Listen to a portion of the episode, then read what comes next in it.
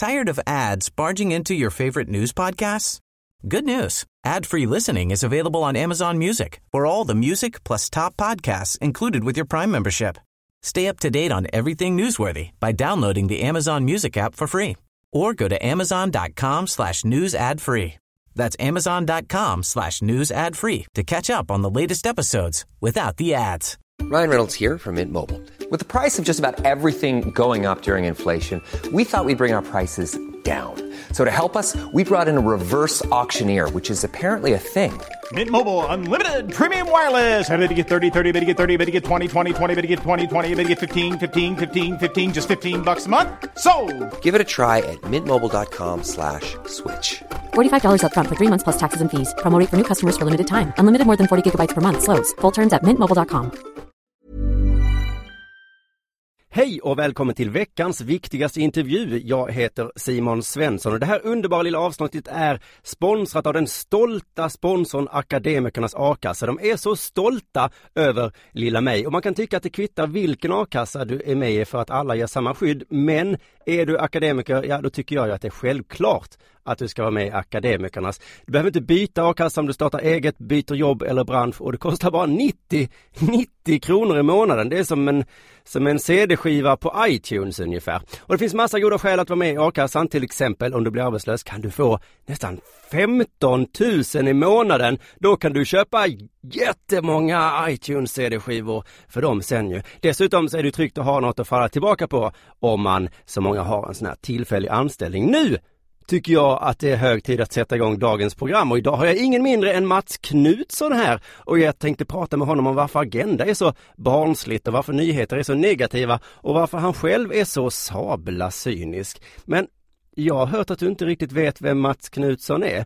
Du, det gör ingenting för det kommer du få veta nu när jag berättar det för dig. Mats Knutsson eller Mats Krutsson som han kanske heter. Han kommer nämligen från den delen av landet där man struntar i att uttala bokstaven R. Kanske heter han Matters. Äh, skit i det. Han är i alla fall den där killen på nyheterna som alltid ser så fruktansvärt pillemarisk ut. Som om han döljer någonting. Hej och välkommen till Agenda, säger han. Men han ser ut att säga Jag har lagt en plastbajskorv i studion. Undrar om någon märker det. När han inte är programledare för Agenda så är han en helt vanlig inrikespolitisk kommentator. Ja, du vet en sån där som liksom upprepar det politikerna redan sagt fast med en annan dialekt och på en tid när du har tid att lyssna. Mats Krutsson tycker inte det är något problem att vara objektiv journalist. Ändå blir han ofta anklagad för att vara moderat. Trots att han i sin ungdom var med i ett punkband. Ja, du hörde rätt. Den oerhört korrekta herr Krutsson var en gång i tiden en punkaje. Kanske handlade hans texter om hur man ska skita i alla som skiter i allt.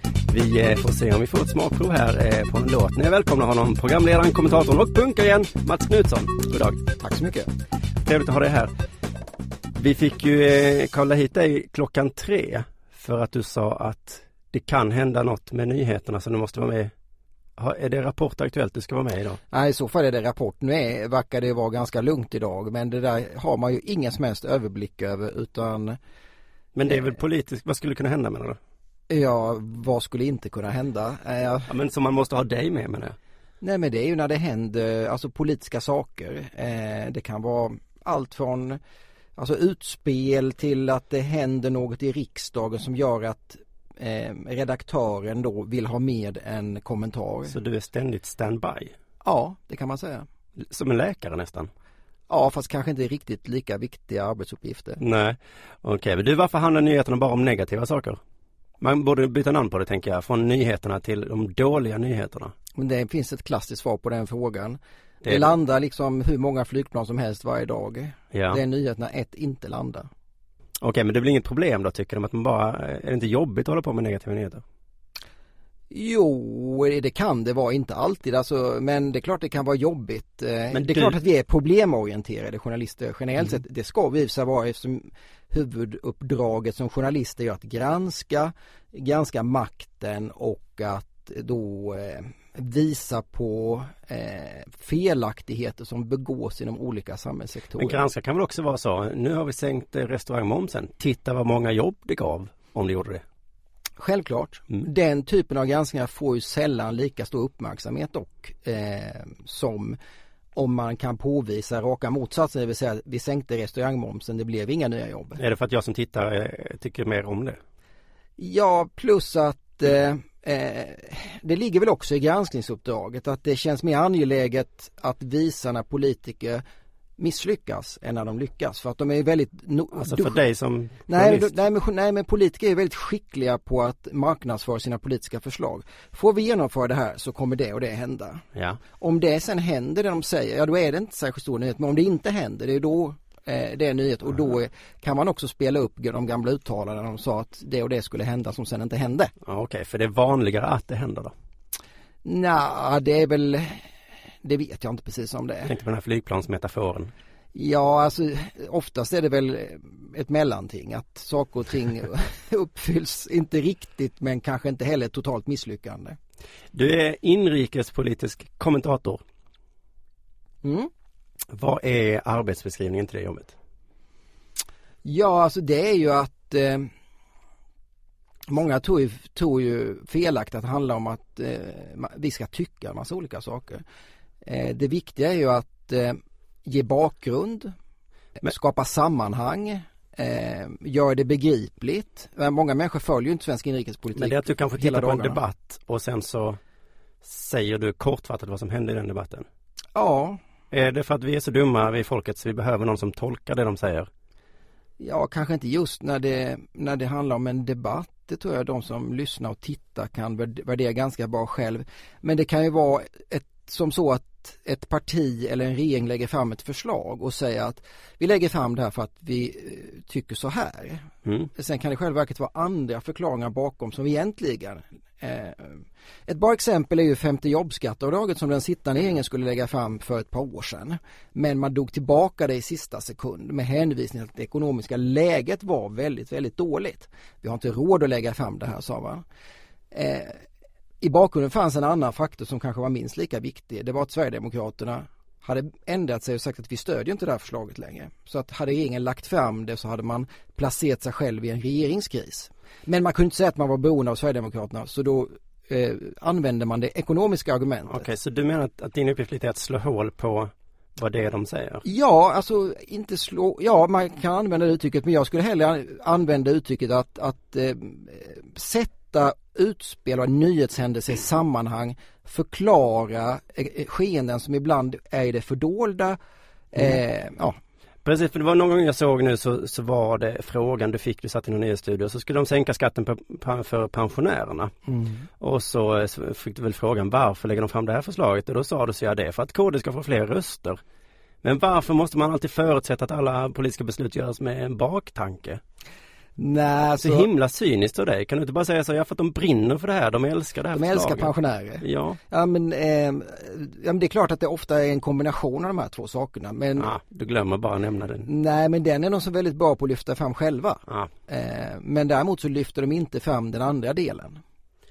Nej, det gör de ju inte. Men det känns som, som, som sat- satir och så, deras, deras jobb är liksom att, eh, att just säga så här, "Höhö, det är bara för att vara cynisk inte allting. Men när, när journalister är det, då tappar jag ju tron på politiken. Nej men det ska du inte göra. Men det är klart, du får inte glömma bort att en politikers viktigaste uppgift är att vinna nästa val. Så allt en politiker gör, Fast det där var ju jättecyniskt sagt. Den politiska Nej, viktigaste det- uppgift är väl att få till, se till så att landet blomstrar och är underbart. ja men alltså om du, om du frågar en politiker Mm. så är det det svaret du får. Alltså sitter man, har man Ja, makten. säger de det öppet, att de bara vill ha makt? Nej, jag säger inte att de bara vill ha makt. De vill ju förändra saker. Men- för att kunna förändra det de vill så måste de ju ha makt. Mm. Annars så kan man ju, man kan tycka vad som helst hemma på kammaren men man kan ju inte genomföra det om man inte får makt. Därför är det så viktigt för dem att få makt. För att då kan de genomföra det de vill och det de tror på. Okej, och varför vill inte du att de ska få makt? Eller? Jag, jag, jag, vill ingen, alltså jag vill ingen åsikt om någon får makt. Eller det, däremot tycker jag det är viktigt att lyfta fram sådana saker. Eh, som till exempel nu när eh, det svårt krisdrabbade Kristdemokraterna, det har du? Ja, där hördes det där. När de då lyckas få eh, gehör för den här typen av förslag i regeringen så Mm. Är det naturligtvis för att uppfylla sina vallöften och för att skaffa sig ett bättre utgångsläge inför valrörelsen. Ja, okej. Okay. Jag, jag tycker inte att, men det är väl som du säger underliggande hela tiden. Ja, ja, Behövs absolut. du att säga det inför för varje förslag som har lagts? Nej men jag säger inte det varje gång men ibland Nej. är det väldigt påtagligt. Ja. Okay. En annan sak som jag inte förstår med sån här politisk kommentering är, du kan, det sägs så här, det har kommit ett politiskt utspelat förslag och så säger kommentatorn, ja vi får se väljarna om de tycker om det här förslaget. Och så sitter jag i soffan och tänker, men det är jag som är väljaren. Vem pratar han med? Ja du, det vet jag inte för jag, jag förstår inte riktigt vad du menar. ja men alltså du, och det kan vara så här så att väljarna älskar det här förslaget. Så sitter jag där och tänker att nej det gjorde jag inte eller jag visste knappt om att det fanns. Och så står det någon där och berättar för mig vad jag tyckte. Det känns som de pratar med kanske någon i något annat land kanske. Det är kanske ett annat land. Nej men jag, jag vet, eh, jag kan, har jag verkligen sagt det där? Ja Det det, tror jag inte. du, du gör inte det? Okej. Okej, ehm, en annan gång fick du frågan så här, vad kommer debatten i riksdagen handla om idag? Så svarade du, ja det är skattesänkningarna, jobben och skolan. Men vad tillför du i det läget? Jag har svar på frågan. Ja, men varför ska du berätta vad som kanske kommer hända Därför om att en timme? programledaren frågar mig. Okej, det är inte du som Nej men ib- ibland är det ju så att eh, när det är stora debatter i riksdagen Japp, då har vi en liten livesnutt innan japp. i morgonsändningarna där vi berättar vad debatten ska handla om. Mm. Och eh, det vet man ju för det mesta ungefär vad debatten handlar om. Och då berättar man det och kanske också om det är något extra intressant med den här debatten, om det är någon ny deltagare, om det är någon ny infallsvinkel sen förra debatten. Det är, mm, Det är man gör det sak, helt enkelt. jag, ja men det är ungefär som inför fotbollsmatcher Man- fast vi får inte lika mycket utrymme som inför då typ Portugal-Sverige men Mm. Nej okej, men du jämför det med, med en sportsändning helt enkelt. Man, man gottar sig lite i, Ja, i hur vi- det kommer, vad som kommer hända. Överhuvudtaget tv har ju blivit mer och mer så att man börjar med uppsnack, man har liksom eh, själva evenemanget, sen har man nedsnack med kommentarer och analyser. Och det funkar väl många gånger men det är ju ett koncept som är lånat delvis av sporten. Ja, ja, ja. Vad tycker du om det då? Det har jag inga problem med. Nej, Eh, ja, du får ju mer jobb. Ja visst, eh, sen är det ju så att vi har ju våra tv-sändningar men vi vill ju gärna också göra lite på webben. Och det gör vi då före och efter. Okej, okej, okej. Ni kanske också kan börja sitta med mössor inomhus och så. Och tutor. Och stora, stora jackor. Och nu, nu vill Ska man härma. ha det? Ja, men om ni vill härma sporten. Nej men sen är ju alltså politik för att jag vill inte låta cynisk men politik Ja. är ju också som en idrottstävling egentligen. Där allt, där, där, där är en tävling fram till valet och till valdagen där partierna och politikerna tävlar mot varandra med politiska idéer och förslag och där sen väljarna avgör vem som vinner. Ja, är det verkligen det? Jag vet ju att, att politiker ibland missförstår det hela och tror att det är en tävling. När de står och jublar på valnätter så då blir jag alltid så fruktansvärt provocerad och tänker jag ska aldrig mer rösta på er. Om ni trodde att det var en slags tävling det här. Gör nu det ni ska. De borde bara gå hem och sätta sig och jobba i vad jag tycker när de vann. Du, jag tänkte fråga om budgetar. När, när du recenserar budgetar och så, eller recenserar, pratar om dem så, så säger du så här, pratar om vinnare och förlorare. Varför vinklar ni det så? För jag har aldrig känt mig som en vinnare i en budget. Men du har kanske inte som förlorare? Nej, för jag tänker ju inte så, ja, 100 kronor mer i månaden eller nej, fan också 200 mindre. Utan jag tänker så här, ja men den här skattehöjningen eller sänkningen gjordes väl för att det var bra eller dåligt för landet.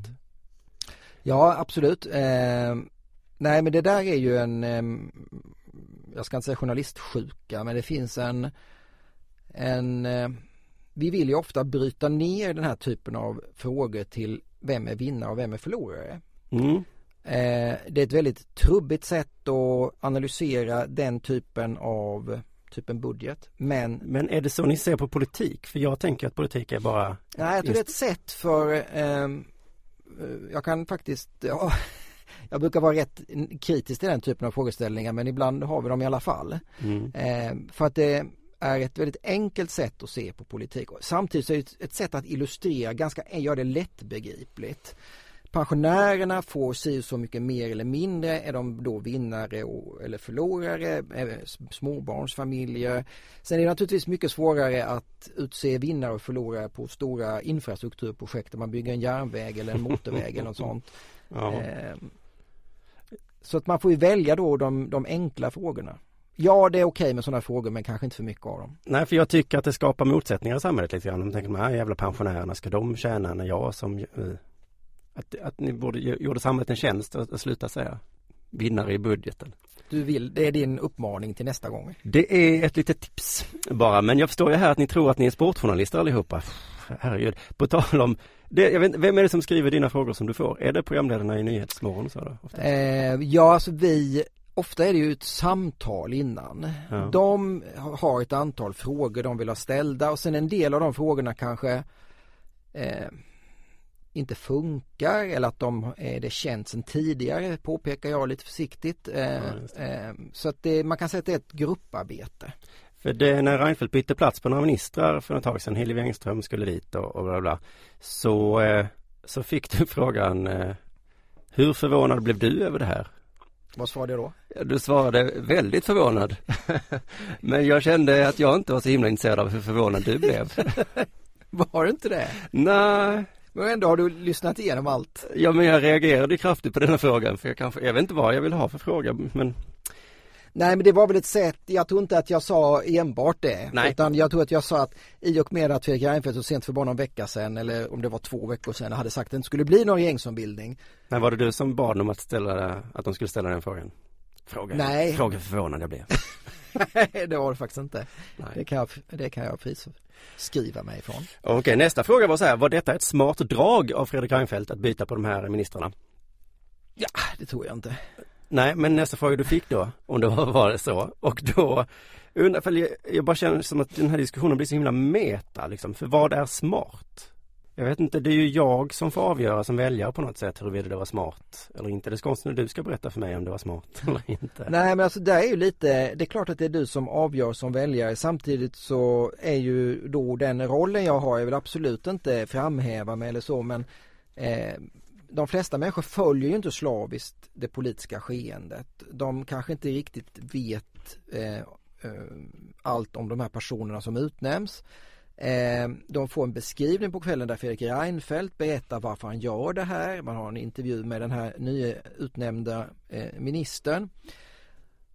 Då ska min kommentar försöka ses lite som en vägledning. Varför gjorde han det här?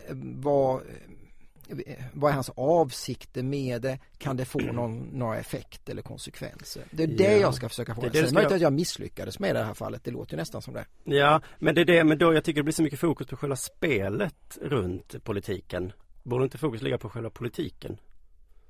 Eller är det viktigaste hur man spelar? Nej absolut inte men det här när det handlar om ministertillsättningar eller avgångar så blir det ju, blir det ju liksom per automatik nästan spelorienterat för det handlar om, om, om spelet såvida man inte kan säga att den här ministern fick avgå för att hon stod för en helt annan politisk inriktning som skulle ha lett i, det här, i den här riktningen medan den står för något annat som leder åt det hållet. Mm. Men oftast är det ju inte så utan det kan ju vara helt andra saker som avgör om, om minister avgår eller ej. Det kan vara privata frågor, det kan vara att man har misslyckats. Eh, ja, alltså det är inte alltid att det är så lätt att koppla det till politiska sakfrågor. Nej, det är ju kanske inte det då, men är det inte det som är det viktigaste? Absolut. Ja, okej. Okay. Men ibland får man också ta, ta sig lite tid till spelet. Självklart. Ja. Vad, vad hände då med Hillevi då? Ja, Hillevi blev ju bistånds eller Ja, men varför fick hon byta? Ja, alltså Är det någonting som du känner till som inte jag känner? Nej, men om, om, jag gör en bedömning mm. eh, så lyckades hon inte särskilt väl som arbetsmarknadsminister. Okej, nu försöker jag titta på det. Är detta en äkta bedömning eller har du en källa inom regeringskansliet som du inte vill avslöja? Blinka. Det får du det får du lista ut själv. Det får jag lista ut själv. Mm. Det kan alltså vara så, kan jag berätta för dig som lyssnar, att Mats här har en väldigt hemlig källa som ringer till honom ibland på kvällarna och berättar saker. Frågan är vad du ger i utbyte då?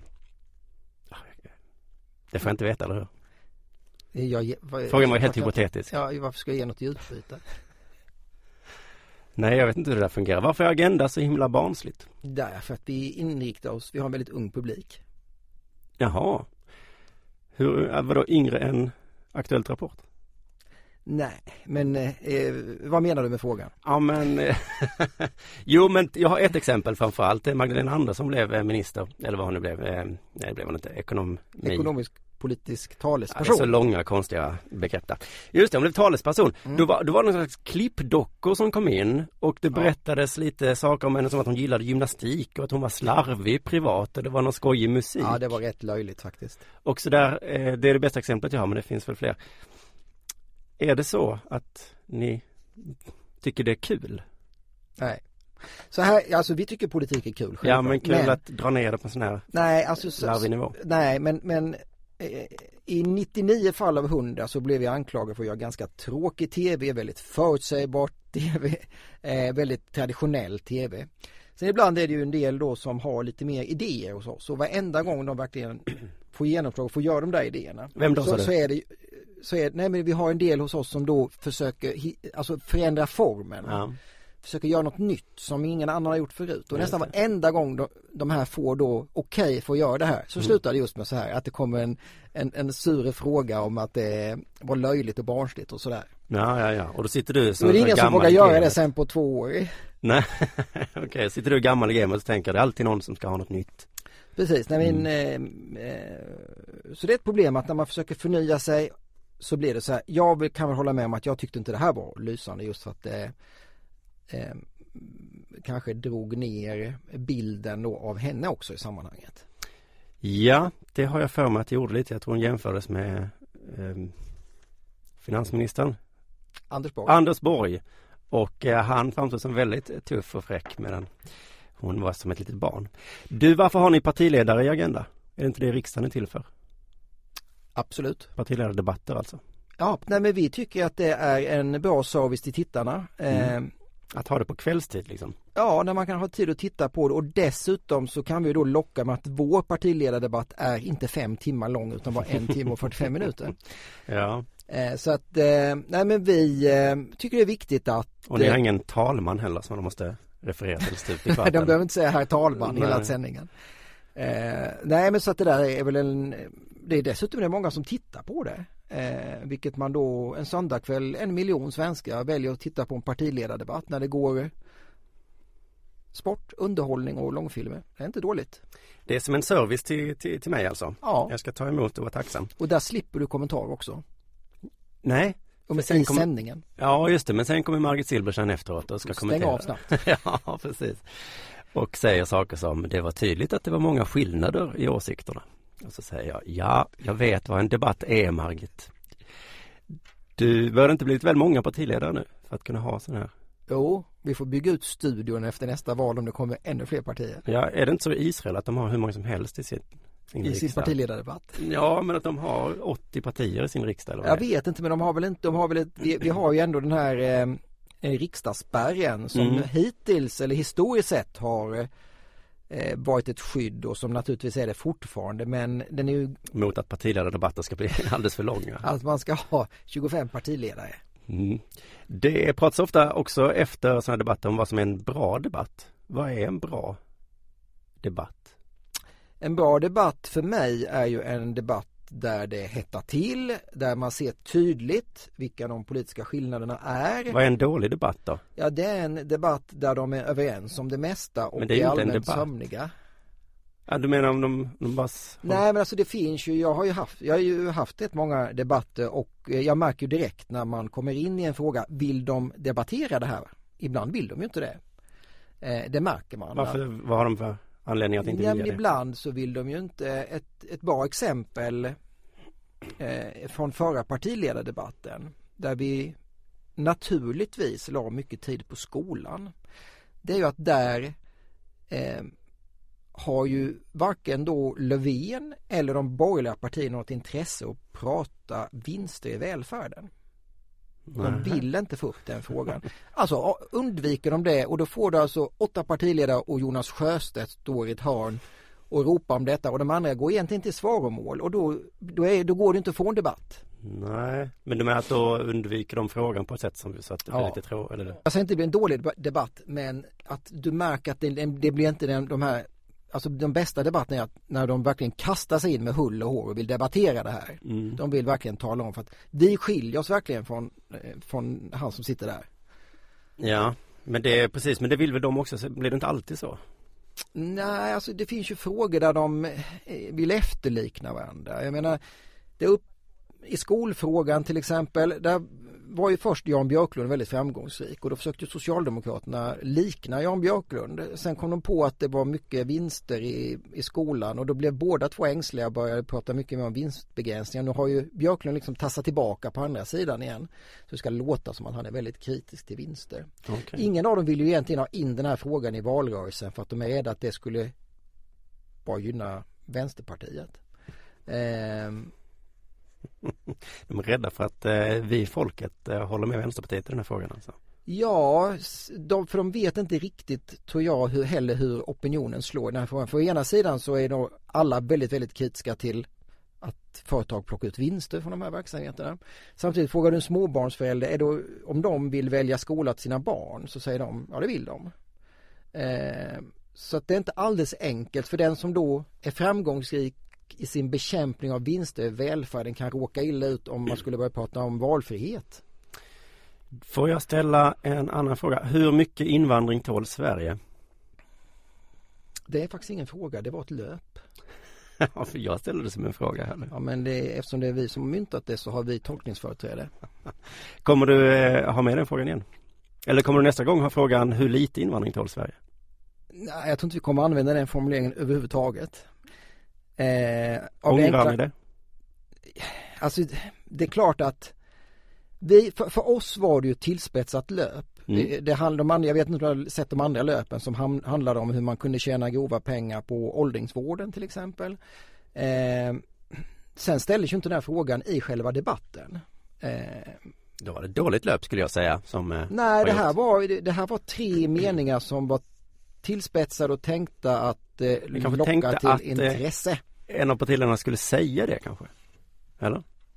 Ja, det hade inte varit eller hur menar du, varför säger du det i löpet om det inte ska komma med i programmet sen? Ja men alltså ämnet var ju med. Ämnet var med. Frågeställningen den hösten var ju eh, en, en, debatt, inte minst på kommunal nivå, från en, inte från Sverigedemokrater utan från Socialdemokrater, olika alltså schatteringar som hade då eh, som lyfte det här, den här problematiken och då tog vi med det i programmet i den här partiledardebatten. Vi eh, Eh, jag tycker du ska lyssna på den. Har du, såg du den eller? Ja, jag tror det men jag minns inte riktigt. Nej för det blev en, en, eh, ganska bra debatt som ingen har pratat om för att alla bara fastnade direkt vid den här formuleringen så från den utgångspunkten så var den kanske inte så klokt eh, vald eftersom den Den skuggade över allt annat? Den, ja och plus att den är ju fortfarande ett eh, rött skynke för många. Mm. På, eh, på gott och ont kanske? Det är den som kommer göra dig känd på riktigt. Du kan åka runt och föreläsa föreläsningar. Det tror jag inte. Hur mycket invandring tål Sverige? Det är du som har kort minne. För eh, unga journaliststudenter i framtiden. Men SVT sägs vara opartiskt mm. och eh, så. Eh, men ni har ett program som heter Agenda. Vad är agendan? Agendan är att varje vecka försöka lyfta de mest aktuella och eh, brännande samhällsfrågorna. Okej, okay, och på ett objektivt sätt? Självfallet. Men jag och många med mig menar att det inte riktigt går att vara objektiv så, så länge det, det finns det. personer och människor med. Hade det inte liksom varit bättre om ni bara, det här är en klassisk fråga, ni bara går ut med vad ni tycker och så kan vi som tittar kan förhålla oss till det på ett annat sätt? Då? Du glömmer att det finns, det finns journalister och det finns liksom aktivister. Jag är journalist. Mm -hmm. eh, jag vet inte om du du är inte journalist? Nej. Eller? Gud nej. Nej. Eh, och jag drivs ju av en uppfattning att det är ett yrke att vara journalist. ja. Att inte vara aktivist. Vara? Nej men att inte vara, nej men det, det, det, det finns en, en, tilltagande sammanblandning här.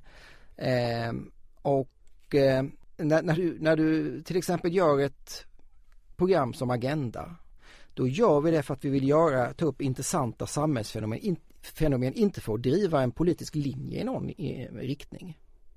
Men du vet också att det som är intressant för dig är ointressant för någon annan och det kan ju mycket väl bero på vilken bakgrund och vilka åsikter man har. Absolut, nu gör inte jag ett program alltid som jag anser, in, alltså det är inte så att jag bestämmer själv utan vi är många som bestämmer vad som ska vara i Agenda. Mm. Eh, vet ni vad ni har för åsikter i, i redaktionen? Så? Nej. Nej. Det, är Nej. sånt som är hemligt i Sverige. Ja, man kan ju väl berätta för sina kollegor och kamrater. Men man måste inte såklart. Du, eh, nu ska jag sätta dit dig. Mm. Trots att jag inte är journalist så har jag lyckats här nu för i fällan. För nu sa du att det var inga problem att vara objektiv. Mm. Men jag har ju dig inspelad på band.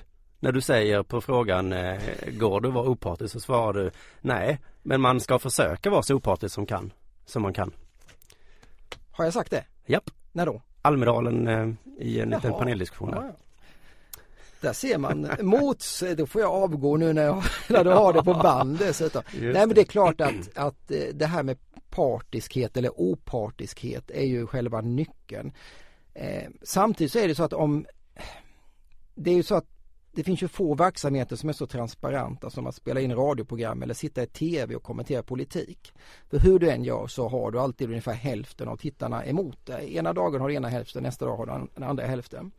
Så att skulle man missbruka detta och under en period framstå som partisk så skulle du skapa en situation som blev helt ohållbar. Ja, så som det ser ut nu såklart. Eh, min vision är ju att det skulle få finnas mer tydlighet. Så där är det programmet som är sådant och där är det programmet som är på det andra sättet. Absolut, det är en möjlighet. Det Och finns så- ju i vissa länder också. Mm.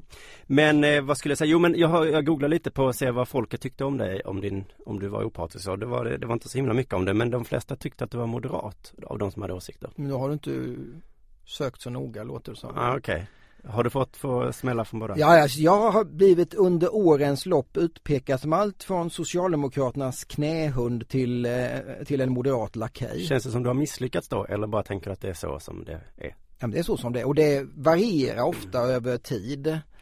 Eh, jag tror det finns någonstans eh, eh, en, en misstro bland debattörer, ett missnöje med att de egna inte sitter vid makten och att vi journalister inte granskar dem tillräckligt hårt, att det är en förklaring. För man kan ju aldrig köpa att väljarna egentligen röstar på någon annan. Och då är det lätt i hands att, att eh, en del av den frustrationen riktas mot eh, journalister då som uppfattas som centrala i sammanhanget.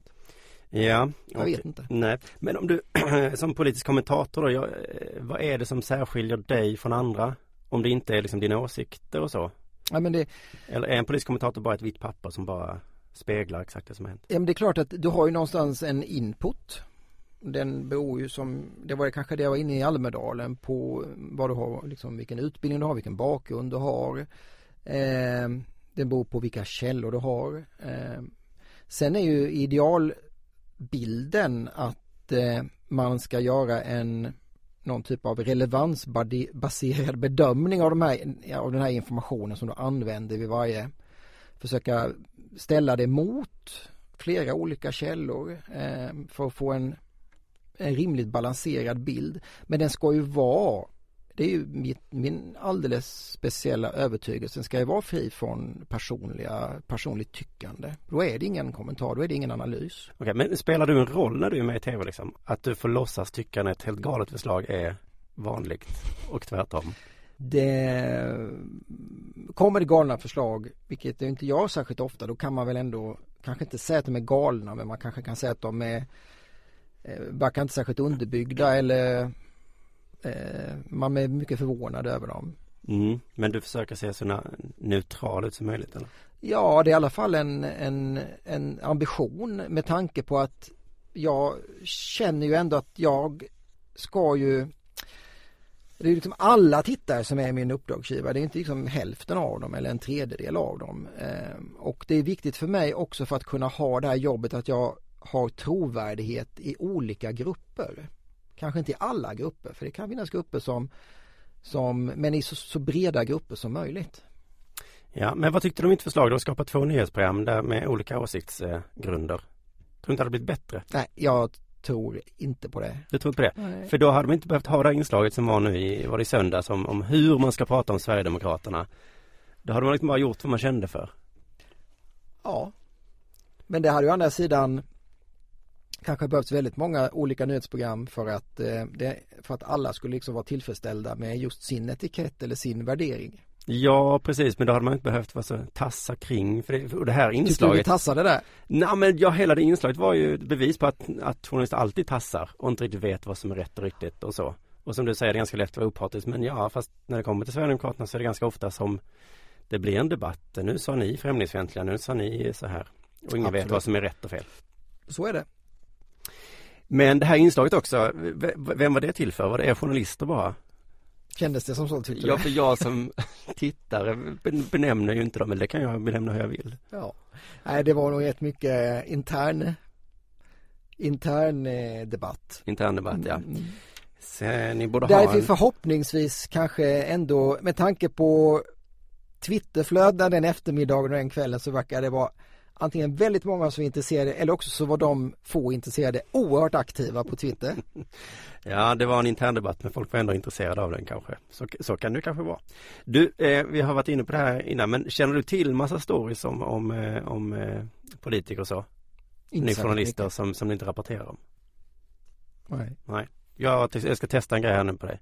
Jag hörde ett rykte om att Filippa Reinfeldt och Per Schlingman att de på något sätt hade, att det var därför Schlingman hoppade av och Vad har de gjort då? ja, något. Jag vet inte, det var ett rykte. Helt blank igen. Nej, fick inget ut av detta. Nej, Nej, du har inte ens hört talas om det kanske? Är nej, det sant? det har jag faktiskt inte undrar vem som berättade det för mig. Du, eh, ja, vi börjar avsluta, men du har varit med i ett punkband. Mm. På riktigt alltså. Jag har svårt att Ja. tänka mig det. Ja, Eh, har du någonsin inte varit vuxen? Nej, det var ju då i fyraårsåldern. Nej, Ja men du vet, en del kan man tänka sig hur de såg ut som unga men du Ja. har ett väldigt så vuxet Du har, du, ja, det, men det har kommit på, du vet det här, eh, det är för att du är mycket yngre. Jag kan garantera dig att eh, ungdom är ett övergående problem. en dag så kommer vi alla, jo Ja. jo men Och då är det få, då när du sitter där så är det få som kommer ihåg det med svettbandet i pannan och Ja men om man ser sådana här, eh, jag vet inte, Olof Palme dokumentärer så tänker man att han När han var ung då måste han varit en jädra fräsig typ Men när du var ung så tänker man att du såg ut lite sådär som en moderat skolpojke liksom. Nej, utan eh, jag var punkare i min ungdom, ja. Det var i och för sig inte så originellt då, för det var, det var ju då punken kom. Var du anarkist på, under din punk- punkperiod? Ja, alltså vad, ja, det vet jag inte riktigt man kan säga. Nej. Men vi körde ju, vi, bandet hette ju De Anhöriga så att, eh, och det var ett A i det. Du, jag tackar för att du kom hit eh, Mats Krutsson Ehm, Knutsson heter jag. Eh, Just det, så var det ja. Tack också till Emmy Rasper som sitter där ute. Följ gärna henne på Twitter. Eh, Emmy Rasper heter hon där om du vill veta någonting om det här programmet. Du kan också gå in på vår hemsida www.veckans viktigaste intervju. Där hittar du massa små skojigheter och följ oss på Facebook vet jag. Allt det där vet du precis hur det fungerar. Jag som heter Simon Svensson säger tack för att du lyssnade och så hörs vi nästa gång du laddar ner det här programmet. Ah, vad brukar jag säga nu? Kjamis. Hur gammal är du? 49. 49. Så att jag är Så då borde jag ha följt dig sedan starten.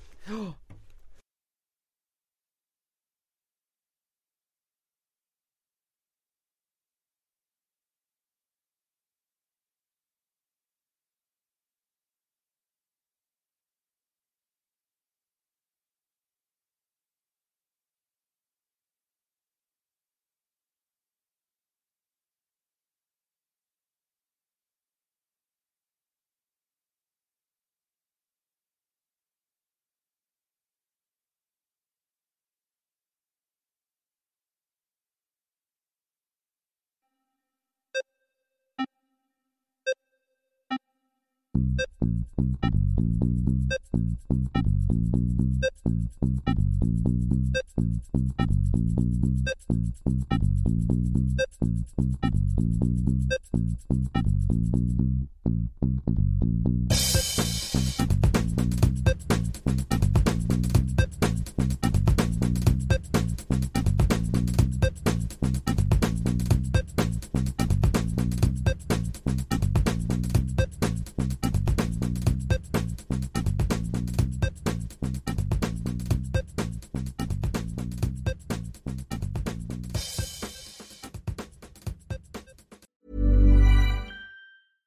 Tired of ads barging into your favorite news podcasts? Good news. Ad-free listening is available on Amazon Music for all the music plus top podcasts included with your Prime membership. Stay up to date on everything newsworthy by downloading the Amazon Music app for free or go to amazon.com slash news ad free. That's amazon.com slash news ad free to catch up on the latest episodes without the ads. The number one selling product of its kind with over 20 years of research and innovation. Botox Cosmetic, out toxin A, is a prescription medicine used to temporarily make moderate to severe frown lines, crow's feet, and forehead lines look better in adults. Effects of Botox Cosmetic may spread hours to weeks after injection, causing serious symptoms. Alert your doctor right away as difficulty swallowing, speaking, breathing, eye problems, or muscle weakness may be a sign of a life threatening condition. Patients with these conditions before injection are at highest risk. Don't receive Botox Cosmetic if you have a skin infection. Side effects may include allergic reactions, injection site pain, headache, eyebrow and eyelid drooping, and eyelid swelling. Allergic reactions can include rash, welts, asthma symptoms, and dizziness. Tell your doctor about medical history, muscle or nerve conditions including ALS or Lou Gehrig's disease, myasthenia gravis, or Lambert-Eaton syndrome and medications, including botulinum toxins, as these may increase the risk of serious side effects. For full safety information, visit BotoxCosmetic.com or call 877-351-0300. See for yourself at BotoxCosmetic.com.